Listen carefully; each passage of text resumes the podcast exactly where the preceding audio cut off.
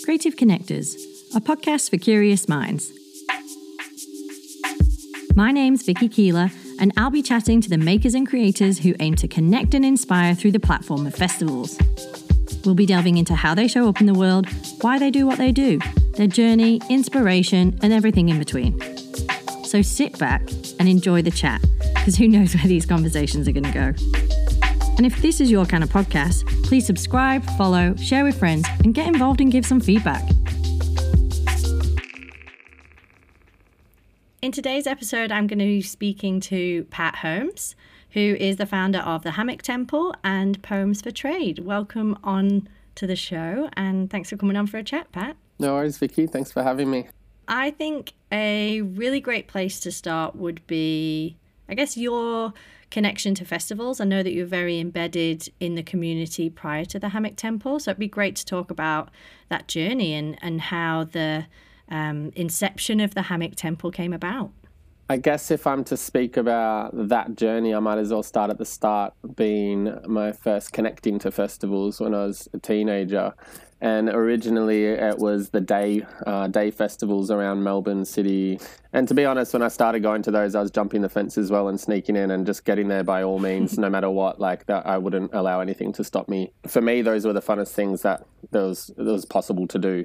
Um, and it was uh, it wasn't until a few after a few years of going to those that I became aware of um, the other types of festivals that were going on uh, a little a little bit out of Melbourne um, in the bush, and uh, my first one of those was Strawberry Fields 2011. And yeah, I feel like in a huge way the trajectory of my life took a massive turn just by going to that first festival, just by entering this space where I could actually sleep over and stay, and it didn't end in one day. You know, I could pack and bring whatever I wanted to bring, whatever I wanted to play with, and you know, spend time with a, a crew of friends in this like adult playground where we're completely free and there's no rules.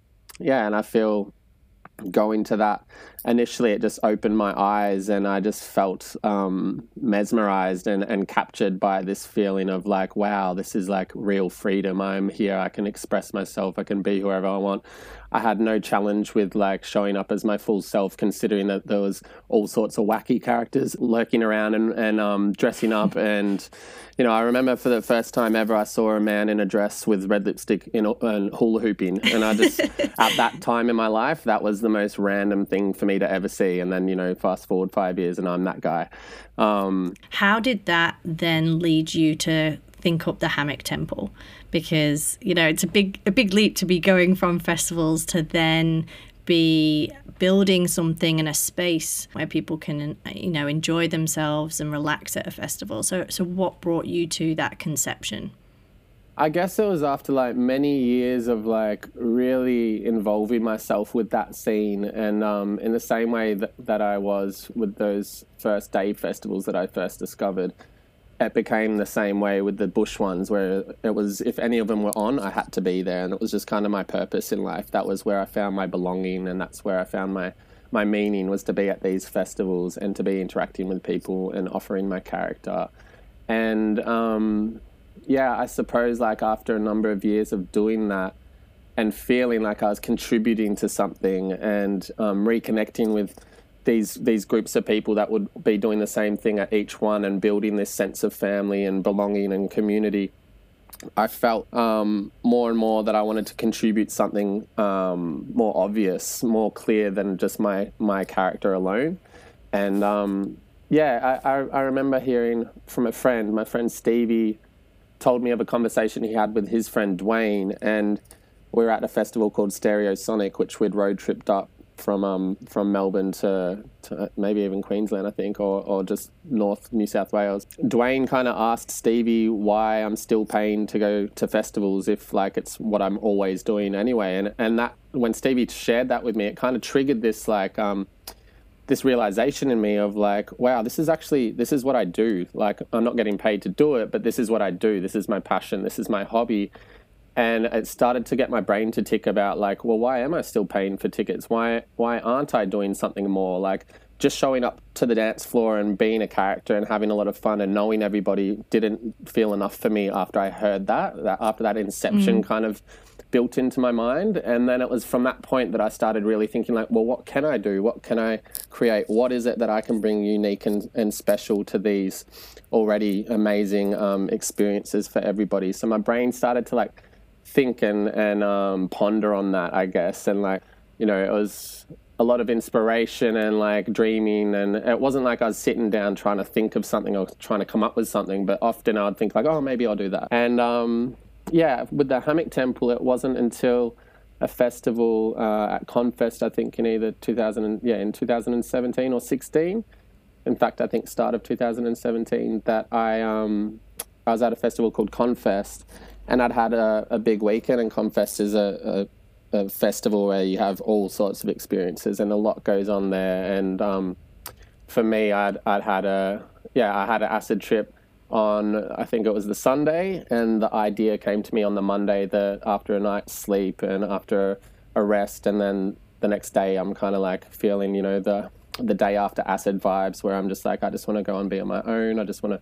go and relax somewhere and just process what I've been through. And so I found a really nice, comfy spot on the uh, the side of the Murray River where someone had already set up a hammock, and I climbed into the hammock and I just went into my own space and sat with um, oh, hung with myself, um, reflecting and processing what I've been through that weekend and and the, particularly the day before in my trip, and kind of just like went off into my into my thoughts about it all, and then as I'm like like hanging there in that space, a group of people sat down right by the hammock and started jamming. And jamming isn't like a rare occurrence at Confest. In fact, pretty much every everywhere you walk, there's a group of people jamming. But it was really beautiful the way that the group of people found the same spot that I'd found and started playing music that just like matched with the exact vibe that I was on. And that that music kind of carried me away with my thoughts and kind of lifted me out of that space and um, yeah, the, the, way I kind of described it to people, it's like a float tank experience without the water, and, and instead of a tank, it's a hammock, and the the music worked as like kind of the guide that kind of took me off for a little while, and kind of gave me this um, this experience, which just felt really uh, uplifting and kind of soothing to to where I was at in that moment, and when I kind of returned to that hammock and returned to my body in a sense, I I was just like wow, that was really cool. Lying in a hammock and having live music played to you, how amazing. Oh, I know, that's what I'll do. I'll create this for people at festivals. And then my brain just started like coming up with all these designs and like, oh, so I'll have six hammocks spanning off from one pole and like a live band on the side. And it just like, it just developed from there basically. I, I wrote down that idea in my journal and I kind of drew some little pictures and then I, kind of thought about it for a while and as many ideas do they come and then you like put them away because for whatever insecurity you think maybe it won't work or maybe I, I'm I wouldn't be able to make it happen or whatever the whatever the thought is that um, pushed me to put it down for a while. But I put it down for a while and then I returned to it maybe six months later when I was flicking through my journal and I thought oh actually this is a really great idea. I'm just going to go for it. And um, yeah, I'd seen a seen a woman at the time. Her name's Alison. She's the first girl I ever fell in love with, and her being in my life at that time was also a great motivator because when I kind of brought that topic back up, she believed in me and believed I could do it, and she kind of gave me a push too, and was like, "Yeah, go for it." And so I, I needed that. I needed that push. I needed that belief. Um, and from that point, I like I really started pushing for it, and it just it developed and grew from there. Yeah, amazing. It's it's incredible how much self-belief I think holds people back from bringing ideas to fruition. I know I sat on you know the idea of this podcast for a very long time and mm. i was just mm. like i felt like it was needed but i just didn't give myself the space or the kind of like push to do it and it is amazing that you know you can have other people that can bring you that confidence but in the end you have to find it in yourself to mm-hmm. really drive something and and bring it home um I love as well that, um, I guess, just for context, the reason you sprang to mind for this podcast is because I have a Hammock Temple sticker on my pen pot. um, and I was like, oh, it's staring me in the face. I should speak to Pat. And yeah, I love the fact that that sticker and your logo is a representation of the blueprint of the Hammock Temple. For anybody who's not experienced the Hammock Temple, do you want to describe? Um, yeah, what what you're trying to create with that, and what they would expect to experience if they came across it at a festival. Yeah, sure. Um, I suppose, yeah, going off that last story, initially uh, what I wanted to design and create with it was a space for sound journeys and soundscapes, a space where people could escape from the um, sometimes chaotic uh, energy of a festival and find a place to have solitude and peace and um, prop themselves in a hammock or find a nice space on the floor and just have um, live musicians playing, you know, ethereal, down down tempo, relaxing, beautiful soundscapes to them where they can just like zone out for a little while and reconnect with themselves. Um, so that was the initial idea, and then as the idea developed and grew, it became so much more with the kind of the way in the design process we realized oh we can have the hammocks on carabiners so they can be easily detachable which will open up the space for other activities. We'll have a stage in the middle which can be used not just for musicians but presentations. And so now the hammock temple offers or the experience you can expect if you walk into the hammock temple at any given festival is um, just a space for like nurture or learning or escape or connecting. Like it's a, it's kind of that in between space. You can passively uh, receive a workshop, or you, or you could just be fully involved in a workshop, or you could be taking time to sit down and you know chat with friends, or taking time to just be on your own and read a book. Yeah, or just like even offer something. You know, it's it's kind of like the community hub. I feel like it, it's got a real heartbeat sense to it. It's um, the place for the development, nurture, expansion. Um, yeah, kind of like a womb, like a womb space, I guess. Um, yeah, nice. Yeah, without being corny. well, I kind of think like when you're in a hammock, it's a bit like that, isn't it? Because yeah. you're all cocooned and you sort of like have that nice soft sway, which I'm sure is kind of likened to being in the womb. Yeah. Um, is that something that you think festivals need to have more of, um, more of these kind of spaces for people to land and, um, I guess, take time out for themselves or with friends? Yeah, for sure. I think it's really important for that because there's just so much going on at a festival, and um, yeah, and in, in a lot of ways, like it, it can be a bit misguiding. Um, there's not there's not a whole deal of education or role models, role modeling, like or space for role models to be heard. And um, the reality is that the festivals have now drawn uh, more majority of crowds to be younger younger festival goers who haven't really had the older festival goers to kind of show them the way like it used to be and it's now just like a kind of a popular thing so there's just a lot of people like a huge influx of that and a space like the hammock temple offers a, a, a place where people can discover by accident or be brought to by somebody else or or seek out for for, for searching of that kind of um, offering and so what it gives is a space where people can, you know, have a moment in between all of the other chaotic and, and full on moments. And if there isn't really that space, you can you can just drive yourself into the dirt you know? Like if you're if you're not getting good rest at your campsite because there's loud people at the other campsite or the people you're with are, are just super loud and they're just partying non-stop then where do you go to get your rest? And mm. where do you go to process something big that's happened for you if there's nowhere like nurturing and comfortable and um, welcoming like the Hammock Temple or other spaces that are available at festivals? If there's not, if these spaces aren't there, it's just like you're just getting overloaded with a lot of stuff. And I don't know what other people's experience is like, but when when I was younger, I was taking a lot of drugs, and the the car ride home just used to be like quiet and uncomfortable because we were all just like had so much shit going on and so much to process and and not the brain capacity for it. And i feel that like it's a nice it's a nice idea to kind of have like a stop a pit stop you know, at a few times throughout the festival just to kind of like, all right, cool, lots has happened. How do I feel about this? How do I feel about that? Take time to write, take time to read, take time to just relax, and then like charge up your batteries and go out and have another dance. Yeah, it's a marathon, right? It's not. Totally. Yeah, exactly. Exactly. Especially when it's like three or four days. Exactly.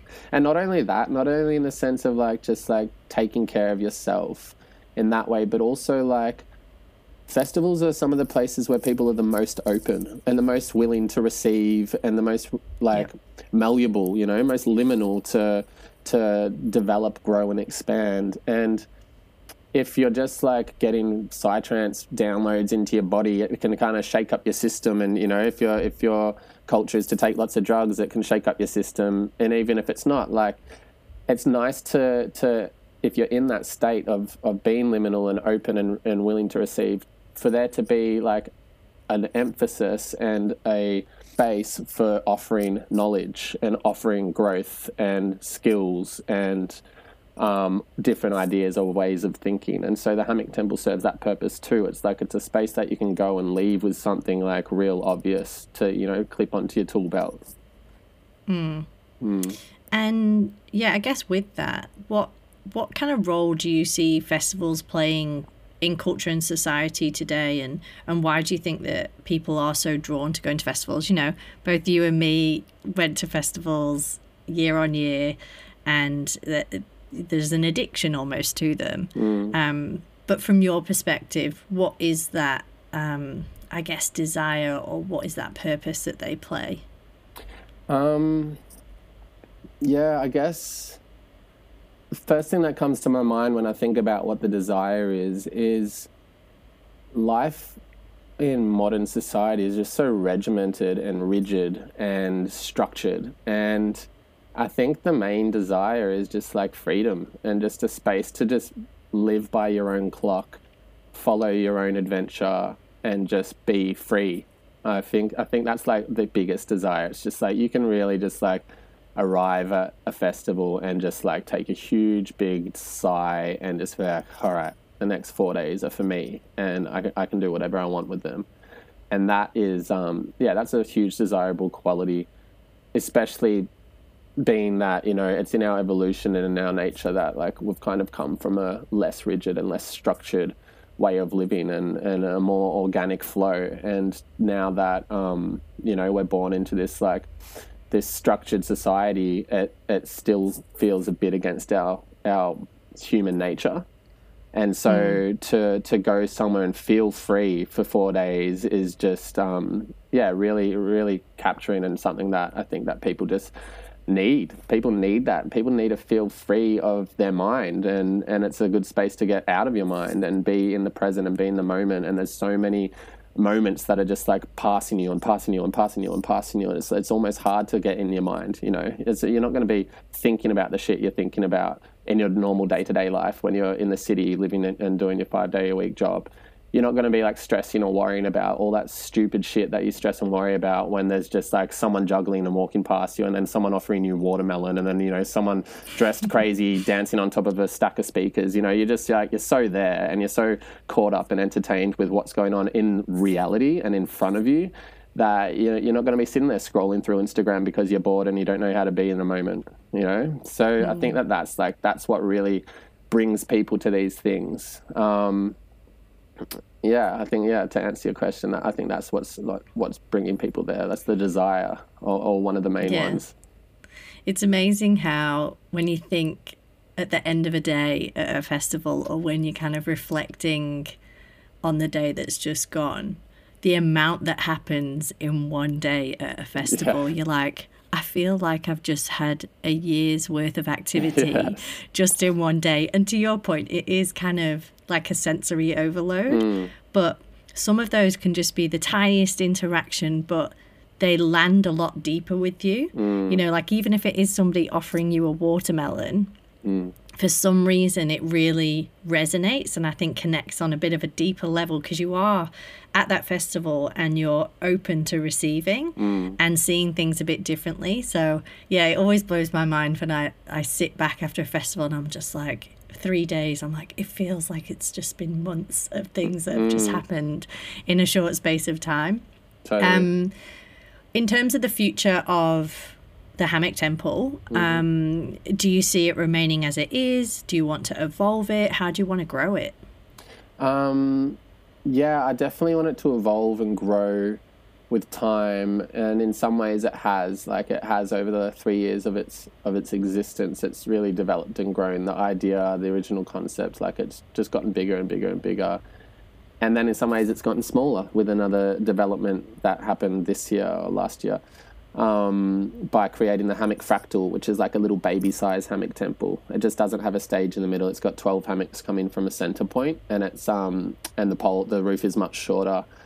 And so that's an, uh, an evolution of the original hammock temple is this hammock fractal, which means that I can put it on a trailer and drive it around with just one car and not need a whole crew of people to set it up. It's something that can be, you know, a lot more manageable and affordable for smaller festivals, but also um, potentially set up in inner city kind of events or uh, things like nice. that. So that's one thing I, I really want to get the hammock fractal um, in circulation and and also um, train up a crew of boys or, or, or, humans, women as well, if, if they're down for the for the project or want to be involved, just um, to learn how to set it up and all of that stuff. I've already got a few people that have done a few builds and um, and learnt learnt the skills and learnt the process.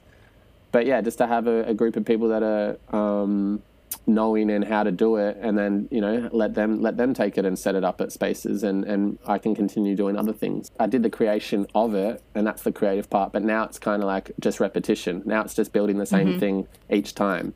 And so I want to I want to kind of get into different things more like stage management and booking of the the workshops and whatever goes in and on in there that's something I'd really like to get my hands on because then that's new experiences for me to develop and new skills for me to learn of managing a space and, and booking a space. And I've done a little bit of that in the past, but that's something I'd really like to kind of um, offer as well in the package of if you hire the hammock temple, sure you're going to get the structure, but you can also like hire me to manage and and cater the and um, curate the space as well. Yeah. yeah, well, it makes complete sense, I think, for, like you say, um, to be the individual that's curating what happens in that space to mm. make sure that it feels really authentic and it is, you know, serving the purpose that you originally wanted it to serve. Mm. Um, did you, prior to obviously building the hammock temple, did you have experience in like architecture or carpentry, or did you just learn all that?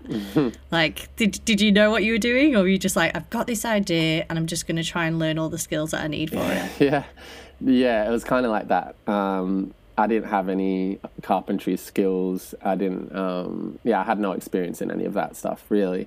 Um, I yeah, I just had the idea and I started drawing it. And and to give example or context of how little I knew about that stuff, my original designs were to use bamboo poles instead of um, treated pine poles, which just wouldn't have worked. And my original idea as well was to not have it rigged to the ground, but to have all the poles connected by metal poles and thinking it would be freestanding. And I, I even met with an engineer and he's like, that's just not going to work. And I was like, all right, I'm going to find a different engineer because I think it will work. And then the second engineer was like, that's just not going to work. And I'm like, all right, cool. Second opinion, I believe you now. All right, what can we do? Um, so yeah, uh, Aiden, Aiden Bayer, who does the roofs and um, is the runner of Tetric Structures he was one of the first people I met with, and he often jokes about how when I first turned up, I just had a piece of paper with like 18 dots on it because that's what I thought. I was like, there'll be a pole here, here, here, here, and here, and it just looked like 18 dots. And he's like, how are you going to do it? I'm like, bamboo. He's like, nah, not going to work.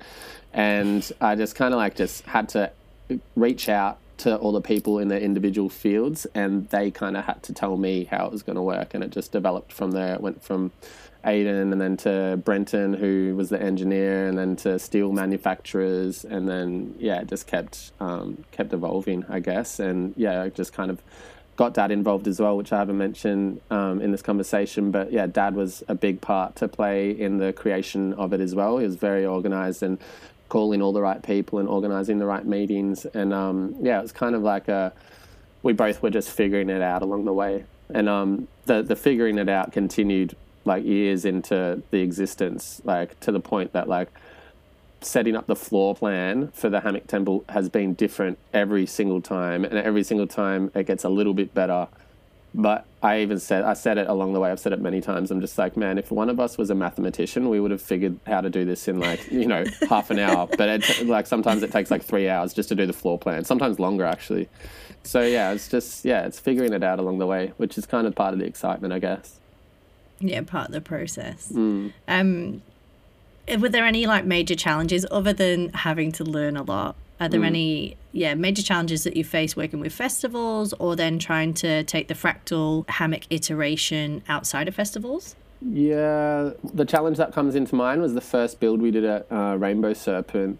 With so part of the part of the build of the hammock temple is we have base plates that we put the poles in that get pegged into the ground, so we don't actually have to dig holes for the poles, which is part of the charm of the hammock temple because it means we don't have to dig holes. But in the first build, we didn't realize how hard it would be to get those pegs in, so we bought sledgehammers and and we spent like a whole day putting in half of the pegs and just like it just wasn't going to work. Um, and then some more seasoned festival uh, operators came with a jackhammer and they started putting it in with a jackhammer. And then so uh, in the early days, we also did a, a GoFundMe and the GoFundMe raised money for us to buy our own jackhammer. Bigger problems that have come up is like sometimes we haven't had the right um, certificates or, you know, uh, I'm, I'm so inexperienced with this like legal mumbo jumbo that I can't even think of the right words for it. But just we haven't had the right right bits of paper sometimes, you know. So that's gotten in the way, and it's been like you know a month before this festival that really wants us, and we're really trying to get the right bit of paper, and the right bit of paper doesn't arrive on time.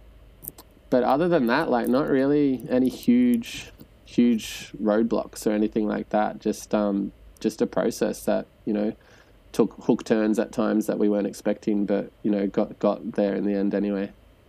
Yeah, it sounds like a nice organic journey. Yeah. Um, I know that you've mentioned before that there is a doco in the making, or that has has that been finished yet around the Hammock Temple? Yeah, actually, I was just on the phone to a friend before this call, um, Noah Valalawi, who's uh, a bit of a character in the scene as well. He's going to be doing the music for it. Um, so the doco itself, all the editing, all the filming, which is done by Sabine, who um, manages her film company called Film Catcher it's all done. So the the whole cut's ready to go. It just needs the music put with it.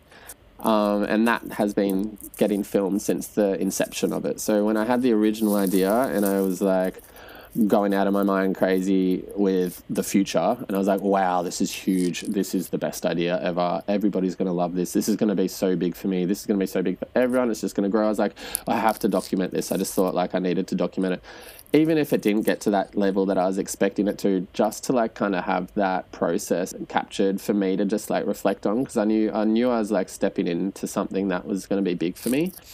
Um, and so I reached out to Sabine, and Sabine like shared uh, shared a passion for the intention of the vision, and and um, felt like she, it was something she wanted to be involved with. So she came along to meetings with the engineer Brenton, and came along to you know to, she she was the one who filmed the GoFundMe um, clip with me and Dad talking, and yeah, just kind of captured scenes along the way, like building it, all the stuff that's gone on inside it, the opening ceremony um, at the launch all these things Sabine has kind of been tagging along for.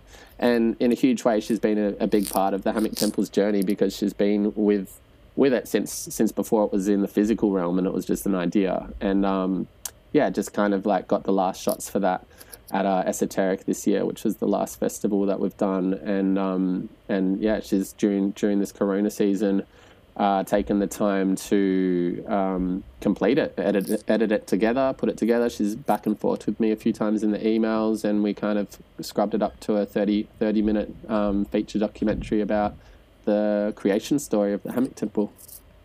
Yeah, amazing. And so, where are you going to be? Like, where's that going to air, and where will people be able to watch it? Um, haven't really gotten there yet, um, but I imagine what we will do is we might just like once once all this lockdown business is over, um, maybe have a little event where I don't know, I, like loose idea brainstorming right now. Maybe have a little event which can raise money for something as well as um, bring the people who have been involved with the Hammock Temple along the journey um, all together, plus you know other people who want to witness, and we can just yeah do a premiere in a nice little nice. intimate intimate gathering sometime someplace. And then yeah then little it will be temple celebration. Yeah totally. Yeah something something along those lines. And something i've been intending to do since the start is make hammock temple t-shirts. So maybe that's where i'll finally have hammock temple t-shirts available to give to all the friends who have helped out along the way and um, yeah, it would be a really nice way to give back. Um, and like a like a four years later, everyone gathered together to kind of share in that. Um, so yeah, I think that's how we'll do it, and then it will be viewable online for sure. Yeah, amazing. Yeah. Well, let me know when you've got a link. We'll share it. Yeah, well, you're, um, you're part of the Hammock Temple story now, so you'll be there. Well, exactly. There you go. oh, I'll be definitely repping a t-shirt. I love all the geometric shapes on the sticker. Yeah. Um, I mean, the Hammock Temple isn't the only way that you show up. You've obviously got Poems for Trade. Um, mm-hmm. How did that come about? Was that at the same time as Hammock Temple or before? Uh, I guess you could say that's that's been during Hammock Temple. I think no, actually, you know what? That started kind of before Hammock Temple as well, around the same time, actually, in the same kind of time period. And the way that that started was I was um, it was the day that I was going to Rancho Relaxo, which is organised by Vision Hound um, out in the Mornington Peninsula. And they put on these extravagant parties of decadence and funky, awesome music. And um, yeah, that morning I was walking in Fitzroy uh, on Nicholson Street, and I came across like um, the front of a house, and they were like getting rid of some of their stuff. So they'd put out like a table with a bunch of things that they were just you know decluttering. And I was just making my way across the table, picking up and putting down books, looking at their china, looking at their toys. And just like, oh, yeah, interesting. You know, I'm, I'm always down to have a little stop and browse. And then I got to this like case on the end of the table, which was like just like a weird shape. I'm like, that's not a suitcase, that's something else. And so I popped in the two buttons and lifted it up, and this orange typewriter just glistened out of the inside of this case, which like instantly caught my attention and just all the shiny bits and pieces, and just thought it was a beautiful, beautiful old school thing and a you know a time travel to the past. And um, yeah, I just like I grabbed it and I took it with me. And then I was at this Rancho Relaxo party. And um, to be honest, at that time in my life, I was still partying and taking a lot of drugs and drinking. And I got to a point in the in, the, in that weekend where I just run out of things, and I was just like, oh, so now what I do? Like, how do I keep going? How do I keep up? And I thought, oh, I know, I'll go get my typewriter and I'll set it up on the dance floor and I'll trade poems for drugs or drinks or whatever, anything else people want to offer me. And yeah, like that's the transparent, honest creation story of that project. I, I, initially I made a sign that said poems for trade. I set up at the front of the dance floor and people came up and they gave me bumps of this or bumps of that or a drink or bought me a cocktail or this or that. And then eventually it was just like people were just bringing me random objects. Someone dug up a pumpkin from the garden and they gave me a pumpkin for a poem. Someone gave me some garlic. Someone gave me some underwear. Um, Sabine, actually, Sabine, the woman who uh, filmed the documentary, she actually yeah. gave me these arm warmers, like these like glove slash arm warmers, which were like made with some merino wool or something beautiful and comfortable. And she told me the story of where they came from, which I've forgotten now. So sorry, Sabine. And sorry, I've also lost those arm warmers too. So if you're listening, apologies. but they were pretty precious arm warmers, and I gave her a pretty precious poem for them. And um, I guess from that point on, I kind of bought that because it was like my new little party trick. I was like, oh, I do poems on the spot for people. So I brought it to a few other parties, and then it was um, at Confest. I had it at this like little jam session, and I was like just typing poems for people on the spot, and someone spilt wine on it, and it got a bit sticky, and the the, the little bits weren't like flicking the way they were supposed to, and so I. I kind of just left it at home for a while, thinking like, oh, I'm gonna have to get that cleaned, and that's gonna be a bit of a process. And wasn't sure whether I'd be able to figure it out myself. Didn't know if there was a typewriter person. Looked them up on the internet. Couldn't find anyone that could clean or fix typewriters. And then I bumped into someone who knew about this guy called Carl who fixes typewriters out of Carlton. And um, I got in touch with him, and he and he serviced the typewriter and like um, restocked all the ink or the ink ribbons, and I kind of had it again. And um, I wasn't sure what I'd do with it, but I, you know, it was nice to have an operating typewriter again. And then a woman named Yells was um, doing some uh, entertainment bookings for an event called, um, uh, I can't even remember, so sorry about that. But yeah, she booked me to do poems for trade at this event, and then I kind of like it re-sparked that um, that fire in me, and I was like, oh my god, someone just booked me to do this. I'm not just doing it for fun okay, maybe that's something I can do too. So it just became another offering that I felt that I could arrive with and, and, and provide and kind of a fun way to interact with people. And um, yeah, I just started going to going to events and trading people random objects for poems. And, and by this point, I'm not doing drugs or drinking anymore. So it was all about like the random quirky objects that people would find in the, on themselves or find around the event and bring to me. And um, yeah, I just ended up with a huge loot bag full of like random goodies and um, a lot of fun memories and new connections, I guess. What's the most random thing that, um, yeah, someone's brought to you? Oh, damn. People ask me this all the time and I just go blank. So I should really like sit down and like think about it just so I can prepare an answer next time. But uh, yeah, I guess what's popping in my head right now is somebody like made this jewelry. They made like cigarette jewelry. It looks like a cigarette, like a like a like a cigarette butt necklace. Yeah. I don't know. That, that's pretty random. You don't really see cigarette butt necklaces all the time. Um, but there's been heaps of stuff. Actually, this other woman gave me. She, this is one of my favorite gifts, and I've actually still got this jar on my altar. Um, it's a jar of coffee beans, but that's not what she said. And when she found me at the event, she knew I was going to be there. So she prepared her gift from home. Like she was like, all right, what am I going to give him? I want a poem. And it, it wasn't like a spontaneous on the spot occurrence for her. It was like a premeditated, yeah. I'm going to find this Poems for Trade guy and I'm going to give him this random gift. And what she decided to give me was a jar of coffee beans, but she like got in character and invented a whole story about them. And she's like, uh, these are Peruvian wishing beans. I found them in 2010 on my trip to Peru, where I trekked through the Peruvian jungle and up the Peruvian mountains, and I sought out this shaman who directed me down through the waterfall and all of this stuff, where I found these Peruvian wishing beans. And it's a whole jar full of Peruvian wishing beans, and the way you use them is you like you hold them to your shoulder and you throw them over your shoulder as you make a wish. And there's about like 300 in there, so that's 300 wishes. And she traded that for a poem, and I thought that was a, a epic bargain for me because 300 300 wishes for one poem that takes me a couple minutes was pretty good. Yeah. How many wishes have you used? Uh, I'm, I'm, I'm a bit of a hoarder. I get that from my mum. So I'm waiting for wisdom to strike me like lightning before I start wasting wishes. I think, uh, you know, Fair. once I reach en- exactly once I reach enlightenment, then I'll know what to do with them. Amazing. Um, what's kind of I guess yeah, ISO's come and it's stopped events happening, and yeah, you probably can't do poems for trade even during this time. Um, so what have you been up to? What's what's that kind of meant for you? Because I know for most people in events it has ground things to a halt, but has have you given birth to anything new? Is it more planning for next year?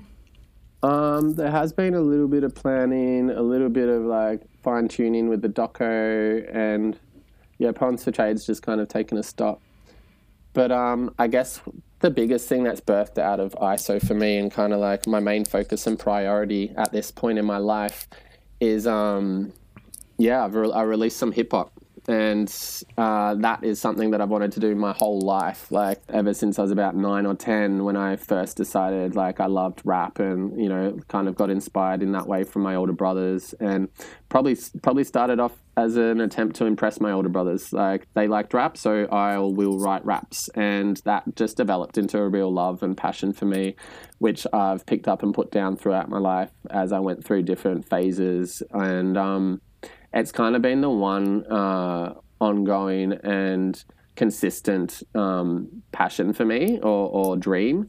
And yeah, I, I, remember as a kid listening to Tupac CDs or Eminem, just lying in my room, like hanging off every lyric like it's the gospel, and just like dreaming of the way that I will change the world and inspire people when I'm older, or even at that age. I, I, I thought I was going to do it at that age, even to just like release songs and release um, hip hop music. So that's something that I, you know, throughout my life have kind of like kicked myself for not doing because I've always believed that I've got the talent and I've got the skills and I've got the things to say that I should be doing it, but I've also just never pushed myself to go and record anything. So over the last couple of years, I've reconnected with that in a huge way and I've re- written a lot of new songs and I've been, you know, recording a bunch of them and in the process of getting them ready to put out to the world. But when Corona happened, I um I felt, and this is often the way it works for me, when there's a bit of time pressure, um, that's when I I really create. It's kind of like to be a bit cheesy, it's like how like diamonds are created under pre- um, huge amounts of pressure. It's like when when there's like a oh shit, if I want to make a song about Corona, I need to get it out quickly because the hype is going to die down.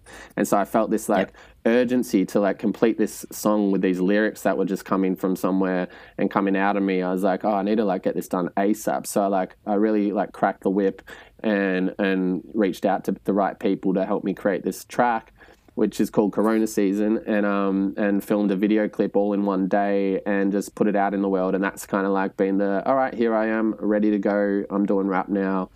Um, and yeah, it's, it's been a huge part of what I've done during Corona season is just focus on um, creating the online platform for me to you know shoot my music out of and um, connecting with producers through Instagram who want to want to make more music with me and writing and finishing tracks and um, yeah I'm actually going to record another song tomorrow with a guy Amazing. that I with a guy that I've never actually met who reached out on Instagram and actually lives like right around the corner from my childhood house where this dream of rapping started. And he lives on the street of a producer that I met when I was nine years old playing basketball. Um, just like talking to this older guy, like, oh yeah, I rap and trying to be all cool. And then this guy was like, oh, cool. And he like started to try and make songs with me. And then um, true story is I got a bit spooked and was like, why does this older guy want to hang out with me? And I got, you know, the fear, the fear got injected into me because of like all the shit that you hear about in the world and sadly like that kind of um that relationship ended but it's just a, it feels like a bit of a spin out that i'm now going back to that same street that this person lived on to make a song with another person um so that feels a bit like uh i the don't know The universe is pushing you in a certain direction. Totally, totally. It really feels real. And the way I found out that he lives there is he sent me his CD, and on the back of the envelope, it had the return address, and it said Mar- Marriott Street um, in my old area. And I was like, whoa, that's that's crazy. Um, so yeah, that's that's the big big thing that's going on for me. And also, like you know, the Hammock Temple has been so fulfilling in um, the realization of dreams and like showing showing to me that I can really achieve something if I really go for it. And also in the way that it's like it's helped me grow towards manhood by um, having to step into the role of a person that provides such a service as the Hammock Temple. It's really matured me in a big way but this dream of like being a rapper is something I've carried with me since childhood. So it's like it's fulfilling all these different um, time periods inside of me. Like there's, it's, it feels like, you know, the whole idea of like time being linear or not, or not linear. It feels like I'm all of the characters I've ever been, and I'm all the characters that I'll be in the future as well, right here and now. And this like rap thing is just like, it's just scratching so many itches from so many different periods of my life, and um, and it's like I'm I'm really doing myself a huge service by realizing something like that and, and going for it. So yeah, it feels really exciting. Yeah, wicked. And is that under Pat Holmes, or what's the what do people need to look for if they want to go and give it a listen? Well, my my my artist name is Esky, like E S K Y. Um, some people ask me why, and I say because an Esky's a little cooler. And um, that's a Great, that's a line. I've been using for years because I've been known as Esky for years. Because growing up, I was um, I was into hip hop growing up, and part of hip hop is graffiti, and Esky was my graffiti word um, for a period when I was younger, and that like kind of nickname just stuck, and and people all throughout every circle that I've um, traveled through is, have kind of called me Esky, and that kind of name has followed me even to the doof scene where people I've you know didn't know me then call me Esky because somehow that's like caught on, it's it just followed me around. So yeah, I thought I'd, I'd use that as my, my artist name, considering I've already like kind of created the brand throughout my whole life, um, at least since I was a teenager. But uh, if you want to find me online, um, the the at or the uh, the link is esk wizard, so esk wizard, which is a bit of a play on words because it sounds like exquisite. Um, yeah, so Well, you you know, poems for trade. You are a man who is very good with words, obviously. so. yeah, uh, yeah, I like to hope so. Well, it sounds like you've got exciting things ahead of you. And, mm-hmm. you know, the work that you do through Hammock Temple and Poems for Trade is very much in service of others. So I think mm. it's great that you've got a project now which is very much kind of living your childhood dream. Mm. Um, who knows, maybe even. You know, the Hammock Temple uh, stage could uh, act as a platform for you at some point. You can curate yourself into um, a little moment at a festival and, and share some of your um, rap and hip hop as well. Yeah, I've been dreaming that one too. Well, uh, it sounds like you don't need those uh, wishing beans. It sounds like everything's just happening for you anyway with the universe.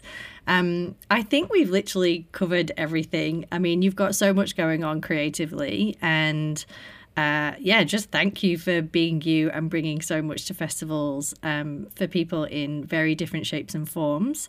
Um, unless there's anything else that you would like to share, um, I think we can pretty much wrap it up there. Mm, yeah, nothing, nothing pops to mind else that I want to share other than yeah, just extending my gratitude to you, Vicky, for having me and for for staring at your, your cup with my sticker on it and um, and hearing the hearing the call.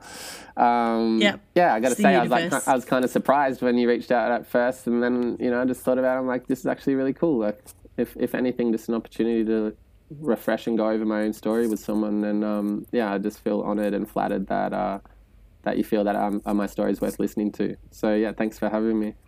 Well, I think that everybody in all shapes and forms, you know, is what make festivals happen. And, you know, they're the places that we've loved and wanted to go to for, uh, you know, from a young age. And I think um, it's great for people to understand the intention behind things and how they've come about and hopefully that can inspire someone you know they might have an idea whether it's sat in a hammock or sat on a tree at a festival or something mm. and you know they may you know, hearing this story might make them go, actually, maybe I need to back myself and push forward with that idea. Mm. So I think, yeah, every story can impact somebody in a different way. So mm. hopefully that's what this podcast will do. Yeah, absolutely. And on that note, yeah, that's um I guess that will be my like what what I want to say or what I want to add is yeah, I agree. Like we all have something so remarkably special to offer, and it just it just takes us believing in in our inner voice and like hearing hearing our ideas and giving them the time to breathe and um, allowing them to come out. And so, yeah, recently in an experience, I really started hearing the words just back yourself, just back yourself. And that's kind of like my message to the world now. And it's kind of like, I think that I find that more attractive than anything else is if someone truly is backing themselves and believing in themselves. And regardless of what they're trying to create with that, if they're backing themselves, like I'll sign up. Like, so yeah, message to anyone who's listening that feels inspired by this or inspired by by just that that idea just yeah just back yourself and go for it because um you know you, are not going to regret trying.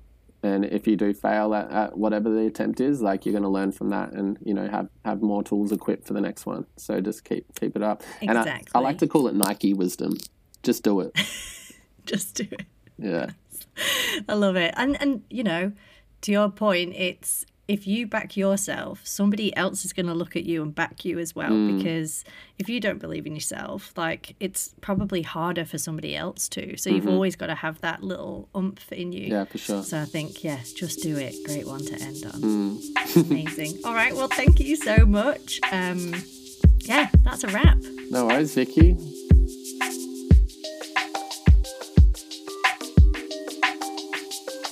Thanks for tuning in to Creative Connectors.